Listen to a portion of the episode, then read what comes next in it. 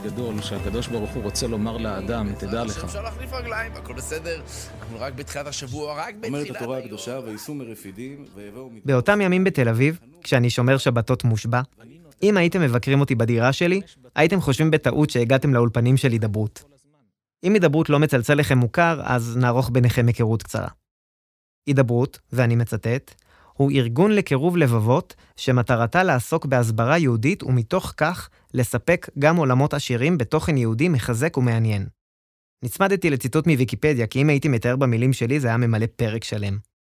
תבינו, באותם ימים הייתי צמא לידע כל כך. השבתות שהתחלתי לשמור ולהתרגש מהן פתחו לי תיאבון לעולם שלם. שבת פתחה לי משהו בנשמה, והאור היה מוחשי כל כך, הייתי חייב להבין שכלית מה אני עובר. התחלתי במסע חקירה, שרלוק הולמס של היהדות. נזכרתי שאחותי הייתה שולחת לי מדי פעם סרטונים מהידברות, אבל אני מודה שלא באמת צפיתי בהם. סליחה, קרן. החלטתי להיכנס לאתר שלהם ולתת לזה צ'אנס. פש, אוקיי, האתר נראה טוב, אז יש קדמה אצל החרדיים. יפה. אבל אז, אחרי שהסטיגמות התעופפו להן, ראיתי את כמות הידע. וואו, כמה ידע יהודי וטהור. מדברים שם על הכל, על השבת, המועדים, חינוך הילדים, פסיכולוגיה ומידות האדם, זוגיות בינו לבינה, שמירת הברית ועוד ועוד. אחד מהנושאים שקרצו לי הוא נושא החזרה בתשובה כמובן. קצת חששתי מזה, כי לא באמת הבנתי עדיין שאני הולך במסלול הזה, אבל רציתי קצת לקרוא ולהתעניין. תוך כדי שאני לומד בנושא, זיהיתי המון המון דברים שכתובים שם שאני חווה על בשרי כאן ועכשיו. כמובן שלא הפסקתי לבכות ולהתרגש. אתה לפתע מבין שזו תופעה מוכרת, זה לא רק אני. הייתה שם המלצה על הספר שערי תשובה, של רבנו יונה. ספר שמתאר את חובת החזרה בתשובה של כל יהודי ויהודייה בעולם. רצתי לקנות. שערי תשובה היה הספר הראשון שלי, ותוך חודש הספרייה שלי בבית התחילה לקבל צורה קצת אחרת. התחלתי לזלול ספרי יהדות בקצב מסחרר, על כל מיני נושאים. עולם חדש נפתח בפניי. לגבי הרגלי הטלוויזיה שלי, מי מנוי בנטפליקס עם סדרות תוכן מכל העולם, התחלתי לצפות בהמון הרצאות, מהידברות, מיוטיוב. היו לי המון שאלות והרגשתי שסוף סוף אני מקבל תשובות. ככה היה נראה יום ממוצע שלי. עבודה, הרצאות. הרצאות, עבודה. בחיים לא הייתי סקרן ככה. אפילו בין הפגישות בעבודה עברתי מהרצאה להרצאה, מכתבה לכתבה. כשהייתי מגיע הביתה מהעבודה, אחרי יום ארוך, היה מתחיל עוד טקס קבוע. הייתי מכין לי פופקורן, מכבה את האורות, מחבר את המחשב לטלוויזיה, לואי ואני מתקרבלים על הספה, ורואים הרצאה טובה של הרב זמיר כהן. גולת הכותרת של היום, מי היה מאמין? אך, הרב זמיר כהן. צפיתי בכמה וכמה רבנים חכמים ומוכשרים, אבל הרב זמיר כהן בהחלט ה cup of tea שלי. צורת ההגשה שלו, הענווה, הרצינות, החוכמה, הוא לא בא למכור לך, הוא בא להנגיש לך. אתה תדע את האמת האמיתית, ואתה תחליט מה לעשות עם זה. לרב יש המון ידע על הרבה נושאים. התמוגגתי ונהפכתי להיות צופה ומאזין קבוע. יש לו הרצאה אחת בולטת על אמיתות התורה. היא נקראת תורה מן השמיים. איך אפשר לדעת בצורה שכלית וטהורה שהתורה היא אמת ושהיהודים הם באמת העם הנבחר. אבל לא ברגש, כמו שהיה לי באותם ימים, אלא להוריד את זה לשכל. אני זוכר שבהתחלה, כשבאתי להיכנס ולצפות, ראיתי שזו הרצאה של כמעט שעתיים. אמרתי לעצמי, מה? שעתיים הרצאה? לא חושב שאני מסוגל. ברור שזה יצר הרע שעושה הכל כדי שלא אכנס לצפות. אז נכנסתי, הלכתי נגד. מזל, הרצאה ששינתה את חיי. שם, אני חושב, התחלתי לחשוב אחרת על התורה הקדושה. שם גיליתי הרבה פסי מידע שהיו חסרים לי. למשל, שהתורה שלנו התקבלה במעמד מכובד של מיליונים שיצאו ממצרים, ומאז עדותם עברה מדור לדור. עדות של מיליונים. בזמן שאצל הנצרות או האסלאם מדובר באדם אחד בודד שקיבל נבואה והחליט לשנות את העלילה. מי יכול להעיד על כך? טוב, אני לא מתכוון להעביר לכם כאן מידע של שעתיים, אבל כמובן שאמליץ לכל אחד ואחת להכין פופקורן ולצלול להרצאה הזאת. הרי בינינו, אני מאמין שרוב הציבור מאמין שיש בורא לעולם. אבל כשזה מגיע לתורה, לא. הייתי שם. הרגשתי שהתורה היא לא בת זמננו, עתיקה ולא קשורה אליי. תורה ירדה מהשמיים, באמת. שאלה לגיטימית מאוד.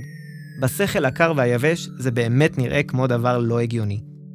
אבל פתאום כשנכנסתי לרובד הרוחני של התורה, ומעט סילקתי מהסחות הדעת והקליפות השונות שהעמיסו עליי לחקור, עולם חדש נפתח בפניי. החלטתי לתת לגאווה לסור הצידה, ולהכניס מעט מהענווה שכל כך אהבתי אצל הרב זמיר כהן. פתאום בלט לי כמה אמת יש בדברים. כמובן שהייתי צריך את כל הידע שצברתי מצפייה וקריאה במקורות השונים, אבל כשזה התחבר לי עם הרגש שחוויתי מהשבת, וכשהרגשתי שהנשמה מרגישה טוב, הבנתי בלי שאלות יותר מדי שהכל אמת. מהרגע שהבנתי שהתורה היא אמת, ושאני בעצם לא מתנהג על פיה, הרגשתי עצב עמוק. הרגשתי שהרבה שנים לא מימשתי את היהודי שבי. מה בעצם סימן אותי כיהודי? מה באמת חיבר אותי לאבות אבותינו ולהיסטוריה? שום דבר.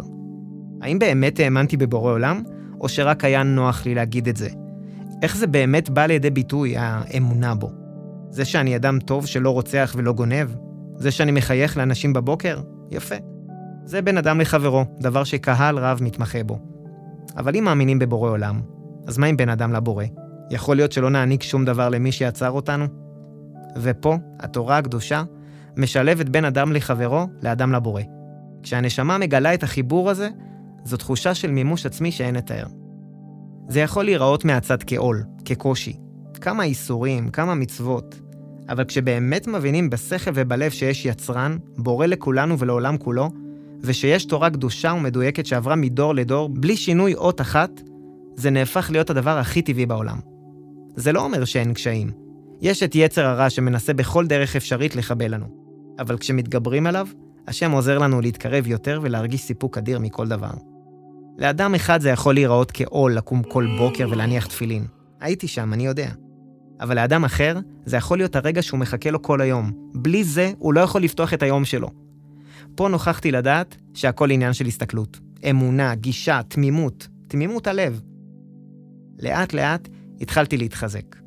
זה התחיל מההבנה שכל דבר שאני אוכל הגיע מאיפשהו. תפוח ירוק עכשיו ביד שלי. מה הוא עבר כדי להגיע עד אליי? הוא צמח על עץ, שצמח מתוך אדמה שמישהו השקיע בה כוח וזמן כדי לזרוע בה זרע, שנרקב בתוכה, עד שלאט לאט ובסבלנות אין קץ, יצא ממנה עץ תפוחים לתפארת. כל התהליך הארוך הזה, הכל בשביל רגע אחד קטן בו אני לופת אותו ביד ונוגס בו בתאווה גמורה. מתכון אלוהי אצלי בכף היד. לא צריך להגיד על זה תודה לפני? התחלתי ללמוד הלכות של ברכות ולברך. בשביל זה הייתי צריך כיפה. זה עוד זכרתי כילד. לא מברכים בלי כיפה. הייתי מסתובב עם כיפה סרוגה, צבעונית, בגודל של חצי שקל, וגם אותה שם בכיס. הוצאתי אותה רק כדי לברך. לא רציתי שישאלו אותי יותר מדי שאלות. אבל אז נכנסתי לפלונטר. כמות הברכות גדלה. ולא רק על האוכל, פתאום כל כך נהניתי לברך על כל דבר. זה הכניס בי תחושת אושר, סיפוק. אבל אז מצאתי את עצמי במין ריקוד דבילי כזה של הוצאת הכיפה והכנסת הכיפה. זה התחיל להיות ממש לא נוח. אני זוכר ששאלתי את עצמי, ממה אתה כל כך פוחד? הרי אתה מרגיש שיש אמת במה שאתה עושה, מה הפחד שלך? גם פה זיהיתי משימה לא מוצלחת של יצר הרע והלכתי נגד. החלטתי שהכיפה קבועה על הראש. תבינו, יש בזה משהו מחייב לשים כיפה.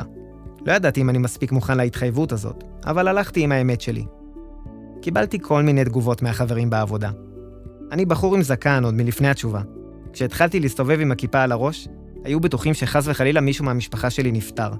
הרגעתי את כולם בחיוך רחב והסברתי על התהליך שאני עובר. להפתעתי הייתה התעניינות גדולה. פתאום היה חשוב לחלק מהם להגיד לי שהם עושים קידוש בשבת, או שמישהי הייתה בהפרשת חלב והרגישה תחושה מדהימה. היו גם את המבטים הפחות חיוביים, מין מבט של מסכן, מעניין מה הוא עובר. אבל לא נתתי לזה להשפיע עליי. הרגשתי שאני הולך עם האמת שלי, והרגשתי שהקדוש ברוך הוא איתי, יד ביד. ניצוצות של האור עדיין אחזו בי באותם ימים. היה לי ליווי צמוד. ככה עברו להם מספר שבועות כשאני במגמת התחזקות. לאט לאט למדתי על ציצית ועל חשיבותה. מיהרתי לקנות אחת. הגעתי הביתה, בירכתי ברכת שהחיינו, ולבשתי אותה מתחת לחולצה. וואו, כמה התרגשתי. חזרתי להיות כמו הילד שהייתי בבית הספר היסודי. כמה תמימות ותואר הרגשתי באותו הרגע. הכיפה גדלה מחצי שקל לגודל של פיתה. גודל מכובד. רציתי נוכחות בכיפה, כן. להראות לעולם שאני מאמין, שמה שאני עובר בפנימי, יצא גם בחיצוני. לאט לאט הרגשתי סוף סוף מה זה להיות יהודי. לא הפסקתי להתרגש. התחלתי להתפלל גם בימי החול. זה התחיל מתפילת שחרית בבית הכנסת, עם תפילין כמובן, והמשיך למנחה וערבית. התפילות היו לי כמין פסק זמן מהיום-יום המשוגע. מין תזכורת שהכל מגיע ממנו. הוא המקור להכל. בנוסף, חיפשתי רב שילווה אותי בתהליך, ובחסדי השם הגעתי לרב יהודה. אבל הוא לא אוהב שאני קורא לו רב, אז רק יהודה. יהודה העביר שיעורי פרשת שבוע בבית הכנסת השכונתי שלי, והיה בינינו חיבור מיידי. באותם ימים סיפרתי לו דברים שלדעתי ההורים שלי לא יודעים. הוא מאוד התרגש מסיפור התשובה שלי, והרגשתי שהוא נהנה מכל החפירות שלי. היו לילות שהיינו יושבים שעות במרפסת אצלי בבית. חפרתי לו בלי סוף, בשאלות, בסיפורים. ותבינו, הצדיק הזה נשוי עם תשעה ילדים. הוא כמובן דאג לשאול ולהתייעץ עם אשתו, אבל היא, בלב ענק, אמרה לו להישאר איתי. היא כנראה הרגישה את השליחות שלו בדבר. הרגשתי באותם ימים שהוא שליח שנשלח כדי לעזור לי. הכל היה כל כך מדויק. במקביל באותם ימים, אחותי הציעה לי ללכת לסמינר ערכים, שישי שבת, ולחוות שבת עם שלל הרצאות ממיטב הרבנים. נחשו מי הרצה שם? כן, כן, הרב זמיר כהן. הרגשתי כמו מעריץ שהכוכב שלו סוף סוף נוחת בארץ. ישר אמרתי כן. עברתי שבת סוחפת ומרגשת עם הרצאות חשובות ומלמדות מכל מיני רבנים מרתקים. אבל אז כמובן הגיע תורו של הרב זמיר כהן. תפסתי שורה מקדימה, והוא ישב ממש מולי. אני לא מאמין שאני פיזית מולו, אחרי כמעט חודשיים שאני רואה אותו יום-יום במסך.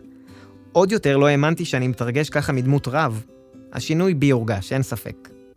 כעבור שעה, הוא סיים את ההרצאה וכולם רצו אליו לקבל ממנו ברכה. משום מה לא קמתי מהכיסא. חיכיתי שהקהל יתפזר. היה לי מלחמה עם עצמי, לקום או לא. הייתי נבוך. עזרתי אומץ, וקמתי ללחוץ לו את היד. הוא בירך אותי בענווה המיוחדת שלו. סיפרתי לו מעט עליי ועל התהליך שאני עובר, הקול שלי רעד מהתרגשות. לדעתי הוא הרגיש את זה.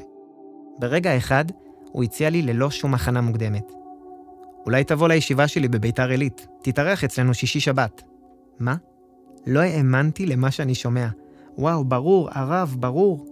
למרות שלא היה לי מושג מה זה אומר, אבל להצעה מהרב זמיר כהן לא יכולתי לסרב. התאריך של ההזמנה לישיבה התקרב, ואני בינתיים ממשיך ומתחזק יותר ויותר. אבל לא הכל ורוד. עם כל התחזקות והתעלות, ככה גם הגיעו הניסיונות. כן, כן, לא דיברנו על הניסיונות. אני לא בא לבאס, אבל יש מישהו שדואג טוב טוב לשמור אותך במקום הנוח, המוכר והמנוכר. יצר הרע. הוא מגיע בכל מיני צורות, וזה מדהים לראות כמה נוצרת מודעות אליו ולדרכי הפעולה שלו. יצר הרע מרגיש שחייל מוכשר מאוד, ששירת אותו נאמנה שנים רבות, מחליט לעזוב את הבסיס. והוא מבחינתו, יעשה הכל כדי לרתק אותי חזרה למוצב. הוא החליט להחזיר מלחמה.